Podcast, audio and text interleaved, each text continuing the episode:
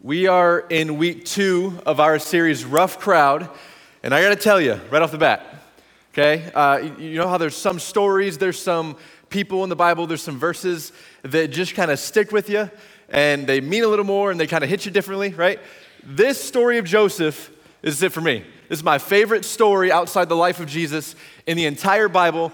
I'm excited to speak this this morning, and so I need to know from my church that you guys are excited too. Are we ready? That's what I love to hear. Now, Joseph, we learned last week, we kind of covered his family history. He is a 17 year old when the story picks up, and his father, Jacob, has 13 kids from four different wives. And Joseph is, uh, uh, again, in this family that's filled with just generations of lying, of deceit, of favoritism. And he's experienced that because Joseph himself is the favorite. And his dad didn't hide it very well. He treated him better than all his brothers. He even gave him this uh, special colored robe, right, that kind of signified status and his privileged birthright and, and all this different things. And Joseph, he's probably wearing that with some pride right? He's a cocky teenager. He's wearing it around, you know, making sure everyone sees that dad loves him more. And then Joseph had two dreams that pretty much told a, a, similar story. And it seems that his brothers and his family will one day bow down to him. And he told that to his brothers and to his dad. They didn't take it very well. They didn't like that dream. They didn't like the idea of him being, uh, or him ruling over them. And so he communicates that to them. And in the 11 verses that we read last week, three separate times, verse 4, 5, and 8, three separate times it says that his brothers hated Joseph. But I want to look this morning and see a theme of like, what's the root of that hatred? They don't just hate him because they're angry and odd. I don't like that kid. The root we see in the last verse that we read last week, verse 11. It says, His brothers were jealous of him. But his father kept the saying in mind. So his dad, he didn't like the dream, but he didn't fully dismiss it. But his brothers were jealous of him. And jealousy, uh, if we define it, it's this, and, and we all kind of know what this means, but it's this feeling of discontentment because of someone else's possessions or qualities. Discontentment because of someone else's possessions or qualities. And so we're going to finish this chapter, chapter 37 this morning, and spoiler alert, things don't go well, all right? The family doesn't uh, improve, they don't reconcile, everything isn't, man, it just, uh, they solve everything. It gets worse.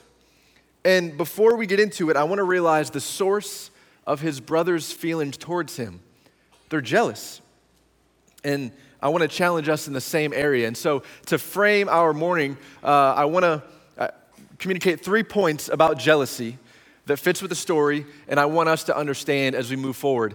And there are three C's, okay? So hopefully they're easy to remember, okay? And I'll just tell you where we're going. Jealousy starts with comparison, jealousy resents our Creator, and jealousy ends with celebration. I'll explain what all that means in a little bit. But first, jealousy starts with comparison.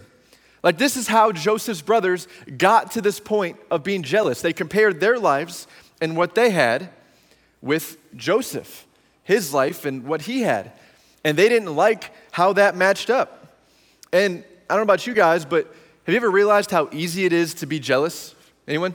Like uh, Kevin mentioned this past week that some of us went to a like a church leadership conference in California, and the entire week uh, I, I struggled with this sin of jealousy, and it started even before we took off on the runway okay? Because everyone knows you go to the airport and you go through security, you check your luggage, you're boarding the plane, and when you're headed to your seat, which is the second last row in the back of the plane, who do you pass? First class, right?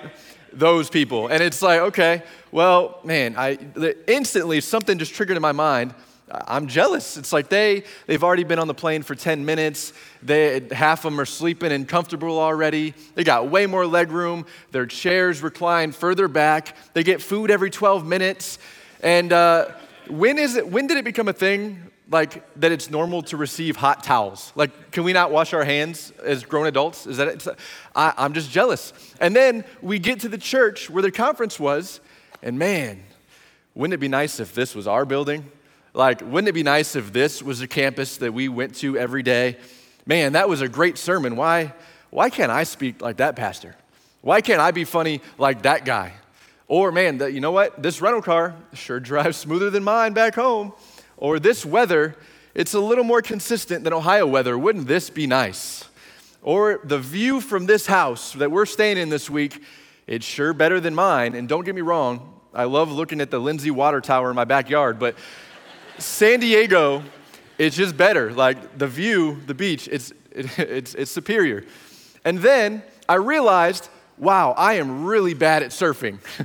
but you know who's not bad? That guy about 100 yards that way. Don't know his name, don't know what he does, but I want to be like him because I want to impress people. I want to be skilled like he is. And the list goes on and on and on. And for me, those are just new examples in the past seven days. Every day we are faced with this temptation to be jealous or envious of other people and desire what they have, or, or we don't want them to have more than us. And we all know, right? All we have to do to even get in the mindset of being jealous, get our phones out, start scrolling, right? And we go on Instagram, we go on Facebook. We are constantly reminded that our lives don't match up. And we often compare other people's best, their post worthy moments, to our entire lives. And it starts with comparison. But we're tempted to be jealous in so many things. Maybe for you, it's, well, I, I still have all this debt, but they are financially set, they're comfortable. Or you know what? I'm still single. I want to be married like them. Or I'm jealous of this relationship that they have that I'm not really as close to this person as I want to be. Or you know what? Their house is nicer, their car is nicer, their job just seems to be more satisfying, more fulfilling. Man, I wish I could uh, look more like them. I wish my lifestyle could be more like them. I wish my paycheck would be more like theirs. All these different things. And I think what's often scary is this sin of jealousy. It's kind of viewed as kind of one of the smaller sins, something that we can often dismiss, and, and it's just, yeah, but that's not what the Bible communicates. Proverbs 27 4 shows that jealousy is way more damaging than we realize. It says, Wrath is fierce, and anger is a flood, but who can stand before jealousy? He's saying anger, it's tough. Wrath, tough. But jealousy has more potential for destruction. And we're going to see why in the story of Joseph this morning. So we pick up the story from, from last week in verse 12. Here's what it says Then his brothers went to pasture their father's flock in Shechem. Israel, just another name for Jacob, so Joseph's dad, said to Joseph, Are not your brothers pasturing the flock in Shechem? Come and I'll send you to them. And he said to him, I'll go. Then he said, Go now and see about the welfare of your brothers, welfare of the flock, and bring word back to me. So he sent him from the valley of Hebron, and he came to Shechem. So, right off the bat, his brothers are out there working, and where's Joseph? He's at home, right? He's spoiled, he's the favorite. He doesn't have to work like they do. And so he is given this uh, assignment to go to Shechem, which is about 50 miles north of where they lived. And Joseph was uh, given the job of, hey, go check on them, bring word back to me, see how they're doing. So Jacob, you know, uh, sends him on this job, not realizing that Joseph will never return home. And so he leaves and he starts looking for him, and he ends up in Shechem uh, in verse 15. It says, A man found him, and behold, he was wandering in the field. And the man asked him, What are you looking for? He said, I'm looking for my brothers. Please tell me where they are pasturing the flock. The man said, They've moved from here, for I heard them say, Let us go to Dothan. So Joseph went after his brothers and found them at Dothan. So he arrives at Shechem, but something's not right. They're, they're not there. And he clearly looks lost, so much so that someone else notices and uh, asks, Hey, what are you looking for? Okay, may, I, I, don't know if you guys are like this, but when I go to like a bigger city, maybe it's uh, you know Chicago or New York, I'm one of those people that you can clearly tell is a tourist. Like, if you just kind of watch the streets, you can tell, hey, who's from Chicago and who's not. You guys know what I mean? If you're from the town, what are you doing? You're going straight. You're not even looking at traffic because you know how it works. You got earbuds in. You're, but, but me, I can't get anywhere without Siri telling me where to go. I'm just looking up amazed. Like, I look clearly lost, right? Joseph, same thing. He is aimlessly wandering looking for his brothers. And the, this gentleman asks, Hey, what are you looking for? I'm trying to find my family, my brothers. He says, They're not here. Keep moving forward. They're in a town called Dothan, and that's about 15 miles more of what he's already traveled. And this guy seems, I won't spend too much time here, this guy seems a little um, well placed, but here we even see God's hand in the situation progressing this forward. So he keeps moving and finds him at, finds them at Dothan. Verse 18. When they saw him from a distance, and before he came close to them, they plotted against him to put him to death. They said to one another, Here comes this dreamer. Now then, come and let us kill him, throw him into one of the pits, and we will say, A wild beast devoured him.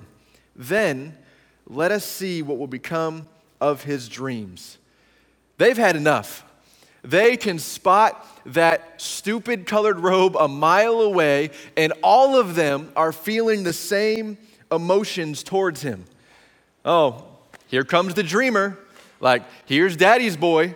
Can, can you believe that he actually thinks that he's going to rule over us? Can you, he just thinks that the world, the sun, moon, and stars, everything revolves around him. And as he's approaching, it says that they plotted against him. And this word plot, it doesn't just mean to plan, like, oh, let's plan a fun day. No, it means like an evil plan. Like they are cunning, they're deceptive, they are scheming against him.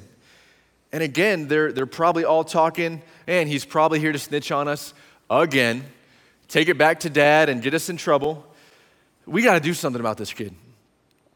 And then one brother probably just says, All right, well, what if we do? What if we kill him? And the idea probably sounded crazy at first, but the more they talked it out, it's like, oh, wait, well, hold on. We can do this. We're more than 60 miles from home. We're in the middle of the desert. I mean, we can throw him in one of those pits. They'll never find his body. And then another brother probably says, okay, we do that. Then what do we tell dad? Uh, we can tell him an animal ate him. An animal ate him and devoured him. Uh, guys, this could work. And before you knew it, before you know it, they've worked themselves up into this frenzy, willing to commit a crime that they probably would not do on their own. But isn't that how it works? Like maybe you guys have experienced the same thing. There are things, whether they're sinful or just plain stupid, that, that we shouldn't do and if we're by ourselves, we wouldn't do it. But if we're with other people, maybe we're influence them or they sway us or we're just kind of, you know, feeding off them or following the crowd. Um, you know, we're kind of encouraged to do those things. I'm sure if I went around and asked every single one of you, hey, finish this sentence. This one time, my friends and I fill in the blank. Would anyone have any stories? Okay. Some of your laughs and smiles are telling me, yeah, I got stories. I just can't tell them in church, right? Like, that's true because people probably influenced you. It's something you wouldn't do alone. And so here, they've become this angry mob. Like they're ready to murder. And this is the rough crowd that Joseph is opposing and finds himself in. And notice their intentions. The last part of the verse, they want to kill him. And then it says, Let us see what will become of his dreams. And here I want to mention our second point about jealousy that it starts with comparison, but jealousy also resents our creator. And here's what I mean by this jealousy, um, it starts with comparison and it divides us, that it puts us in competition with people, even if they don't know it. it, it it's a me versus them mentality. And that's what the brothers are doing. It's them versus Joseph. But when we dig a little deeper, their ultimate problem isn't with Joseph, it's with God. They think that it's wrong for Joseph to receive that kind of authority. And so they want to do everything in their power to stop it.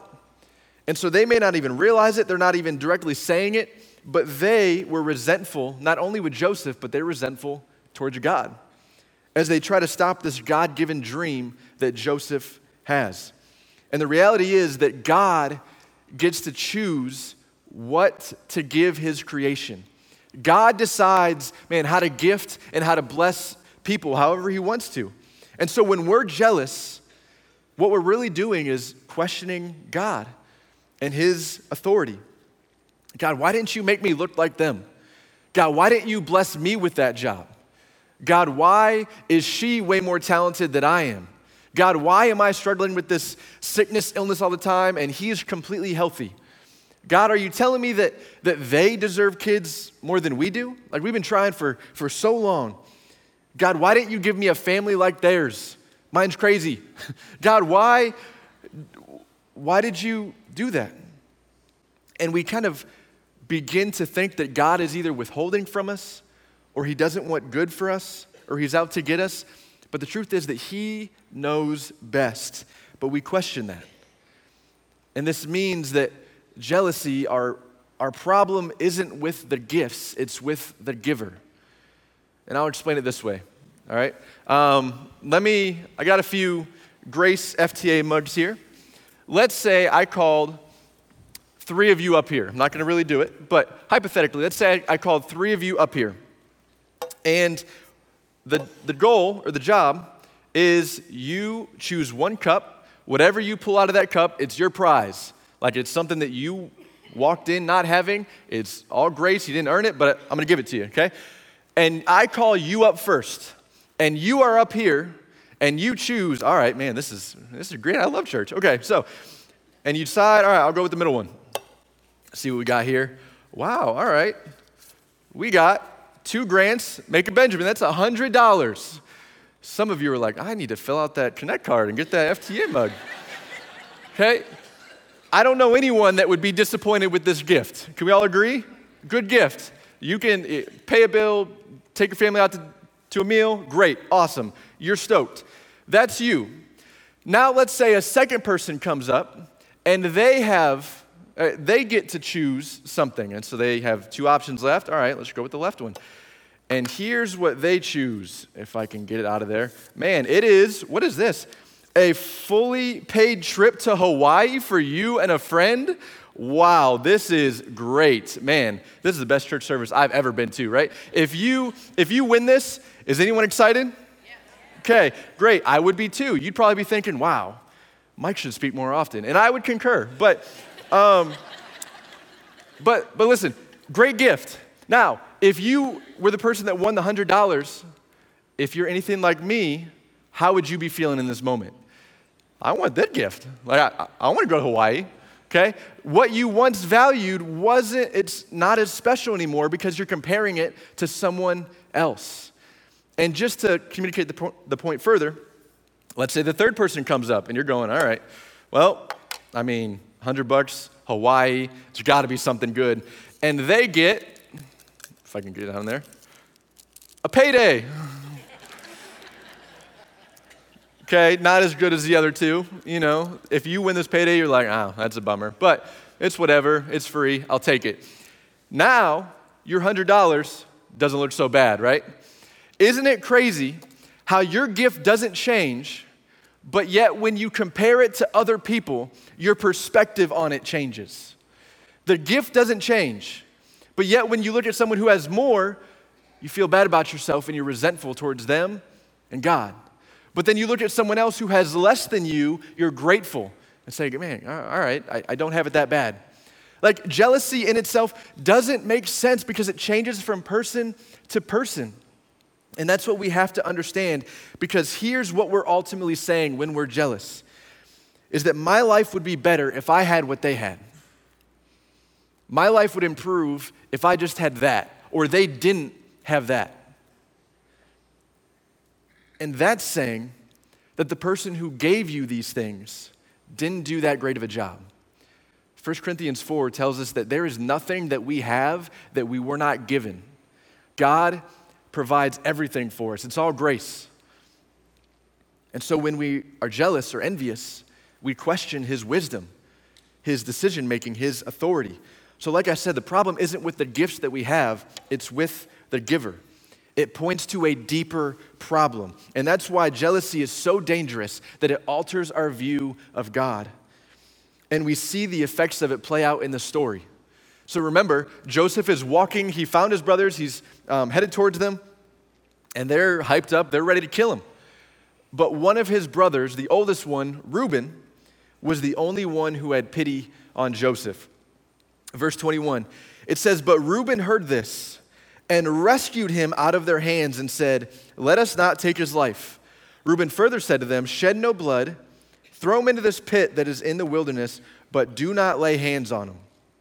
And he's thinking to himself that he might rescue him out of their hands to restore him to his father. So, Reuben had a plan of his own. He's like, I'm a, you know, hey, don't kill him. Uh, just throw him in this pit. Like, just let him sit there a while, let him starve, do whatever you want, but don't kill him. And his plan is he's going to come back later and hopefully get Joseph out of the pit, take him back to Jacob. And there's a good chance that Reuben had some hidden motives here. Okay, if you remember from last week, uh, Reuben is for sure not the favorite son to Jacob. Uh, a couple of chapters earlier, when Jacob was dealing, uh, actually going to bury his wife Rachel, that while he was gone, Reuben slept with one of Jacob's other wives. So Reuben slept with his stepmom, and again, messy family. But Jacob didn't love that. Okay, he wasn't a, didn't uh, view Reuben in the best light after that, and so maybe he's thinking, "Man, I've already screwed up. I cannot get blamed for this. Like I want to get back on good terms with Dad." And so, guys, don't kill him. Don't shed blood. Just teach him a lesson. And finally, Joseph gets to his brothers. Verse 23 So it came about when Joseph reached his brothers that they stripped Joseph of his tunic, the very colored tunic that was on him, and they took him and threw him into the pit.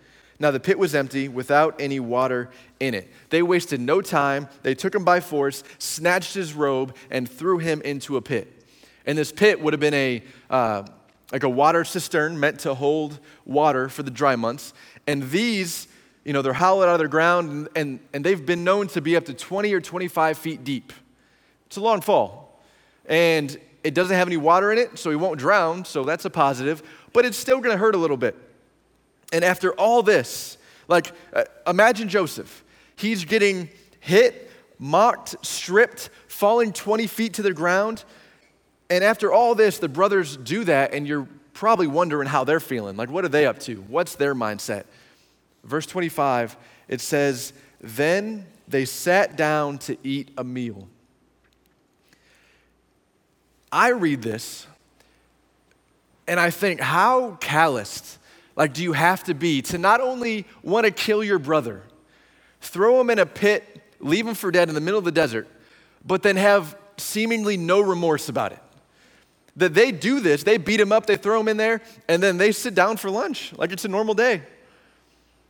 And so, again, we, we hear this, and even later in the story, we find out that Joseph, during this time, was pleading, was begging to be saved. The brothers said, uh, the Bible tells us kind of them reflecting on the story, it says that they saw the distress of his soul. They saw the panic on his face. They saw the fear in his eyes. They heard his screams, and they did it anyway. They heard him begging to be saved. They knew it was wrong, but they said no. And so we might look at them, his brothers, and, and think, how could anyone do that?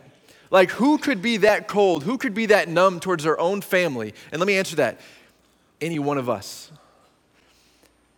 They are not more evil than, than me or any one of us or anyone at that time. This is a result of decision after decision of willingly giving into their sin of constantly refusing to obey God. And so the root is this jealousy that was stored up for a long time. They didn't deal with it, they just bottled it up, kept it inside. And this hatred, it started in their mind, it was internal, but then when it came out and it impacted their actions, it was ugly. And our sin, if we allow it, our sin can have the same effect on us because sin always takes you further than you want to go. I'm guessing that when they were kids, playing in the backyard, you know, having their family cookouts, whatever they're doing, you know, 10 years prior to this, his brothers aren't thinking, I'm going to murder that kid one day. They didn't. They probably never imagined them getting to that level. But it's because time after time, decision after decision, they said no to God. And they continued in this sin. And, um, and so they're eating. They're, they're numb to, to doing the right thing. They're enjoying their food. And verse 25 tells us what happens next. It says, As they raised their eyes and looked, behold, a caravan of Ishmaelites was coming from Gilead with their camels, bearing aromatic gum and balm and myrrh, on their way to bring them down to Egypt. Judah said to his brothers, What profit is it for us to kill our brother and cover up his blood? Come and let us sell him to the Ishmaelites and not lay our hands on him, for he is our brother, our own flesh. And his brothers listened to him. Then some Midianite traders passed by. So the brothers, they pulled him, uh, they pulled him up and lifted Joseph out of the pit and sold him to the Ishmaelites for 20 shekels of silver. Thus they brought Joseph into Egypt. So Judah, one of the, the brothers, steps up as a spokesman. He says, Guys, what are we doing here? Like, what do we gain from, from killing him? Okay, yeah, sure, we get rid of him, but shouldn't we like make a profit off of him? Wouldn't that be better? And so, what saves Joseph's life is their greed. The only thing that changed their mind is that they want to make a quick buck. And Judah is showing nothing but self interest. He is selfish in this moment. And listen, I don't know if you caught it.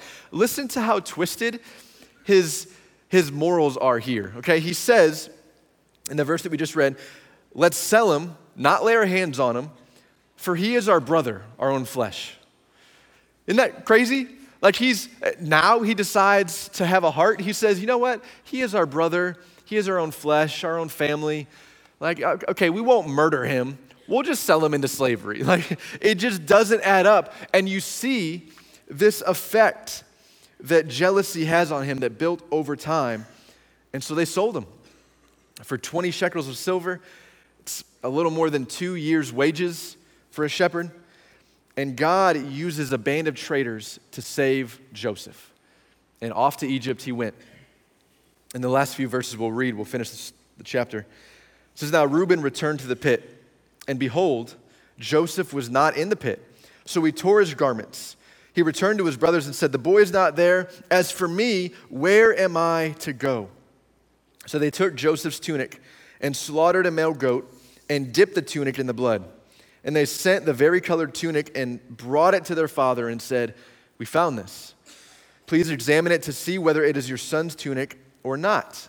Then he examined it and said, It is my son's tunic. A wild beast has devoured him. Joseph has surely been torn to pieces. So Jacob tore his clothes, put sackcloth on his loins, and mourned, mourned for his son many days. Then all his sons and all his daughters arose to comfort him, but he refused to be comforted. And he said, Surely I will go down to Sheol in mourning for my son. So his father wept for him. So Reuben, at the time they sold Joseph, he must have been gone. He comes back hoping to find Joseph to rescue him, to get him out of the pit, and he finds it empty. And he's thinking, well, that's my shot is gone. Like there's no way dad is ever going to forgive me after this. And the brothers, you see their scheme, they cover their sin with more sin, lies with more lies. And they uh, took Joseph's robe, uh, covered it in blood, sent it back to dad, and said, Hey, is, is this Joseph's? And when Jacob believed that his favorite son died a violent death, he loses it. Says he begins weeping, that he is uncontrollably, uh, he's, he's not willing to be comforted. He says, The only thing that will make me happy is when I can be reunited with my son after death. No matter what happened, he refuses to be comforted. And this is where we pause in the story for the morning. And so, this moment, this already divided family was shattered and things seemed hopeless. But I, want to remind us from the brothers that, that caused this, it stems from jealousy. And so, you're probably thinking, all right, I got it. Don't be jealous. Don't kill your baby brother. It's destructive. I got it. I've learned my lesson. I won't do that.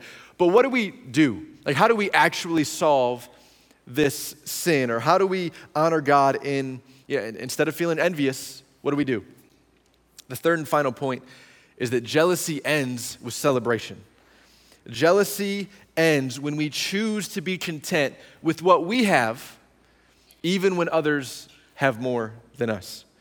And so uh, I can kind of say that and, and just tell you, hey, celebrate. But how do you actually do that? So I want to give you a few practical ways, a few things that you can do for homework to actually apply this to your life. All right? The first thing is reflect on what God has done for you.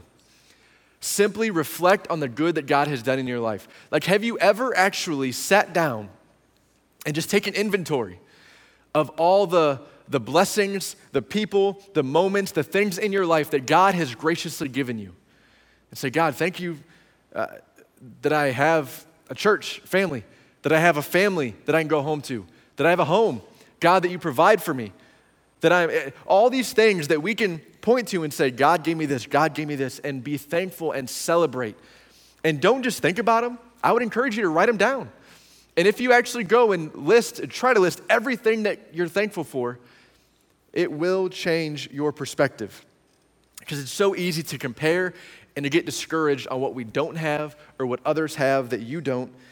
But don't believe for a second that God made a mistake or that you deserve more than someone else. God loves us and God provides for us. And the greatest way that He's done that is providing an avenue that we could be saved and forgiven of our sins. That I deserve hell for eternity because I have sinned against a holy, eternal, perfect God, and He sent Jesus to die for my sins. And when I trust in Him, that His, when I have faith that His death and resurrection is enough, that's, uh, Bible says that we're forgiven, we have eternal life. And call me crazy, but that's reason to celebrate. the Bible gives us the greatest reason that we can celebrate, that we don't have to look and be discouraged and let someone else's life impact ours to that degree, but we can celebrate, celebrate and be thankful for what he's done ultimately through Jesus, because it's through him that we have everything we need. So the first thing is just reflect on the good that God has done. The second is that when you're jealous of someone, pray for them. Pray specifically for them. So not only pray, God, would you change my heart? Would you help me to see them uh, and, and not be jealous, but encourage them, but serve them? But pray that whatever you're jealous about, that God would give them more. God, give them more joy, give them more health, give them more success, give them more uh, babies and a bigger family. Like whatever you're jealous of, God, give them more and help them to steward it well. But also pray that, man, God, give them more faith. Give them more obedience. Give them more integrity. Give them more of you. I want to see them succeed. And when we do that, we'll focus on God as the solution rather than those things, and we'll see those people differently. So pray for them. And the third, I would, uh, third way I would encourage this is don't celebrate in silence. Don't celebrate in silence. And here's what I mean don't keep it to yourself. That if you genuinely want to be happy and celebrate with people and for people, tell them. Like, go out of your way to make a connection. I'm not just saying like their Facebook post and comment, congratulations. Like, make a connection, text them, call them on the very thing that you're jealous about. That maybe you're jealous of, okay, um, you know what? They got this promotion and I wish I got it. I wish I was doing this well in my job. But congratulate them and say, hey, heard about the news? Keep up the good work. Maybe you're jealous of where someone is at spiritually. Hey, I just want to let you know that, that you've been an encouragement to me. I appreciate that. Or you know what? You're jealous of someone's talents or abilities. Hey, God has gifted you. Thanks for letting Him work through you. Man, I, I'm jealous of uh, this person's family. They just seem like they have it all together. Text them, call them, have lunch with them, say, hey, you're doing a great job raising your family. Like, that's awesome. Allow God to use you even more.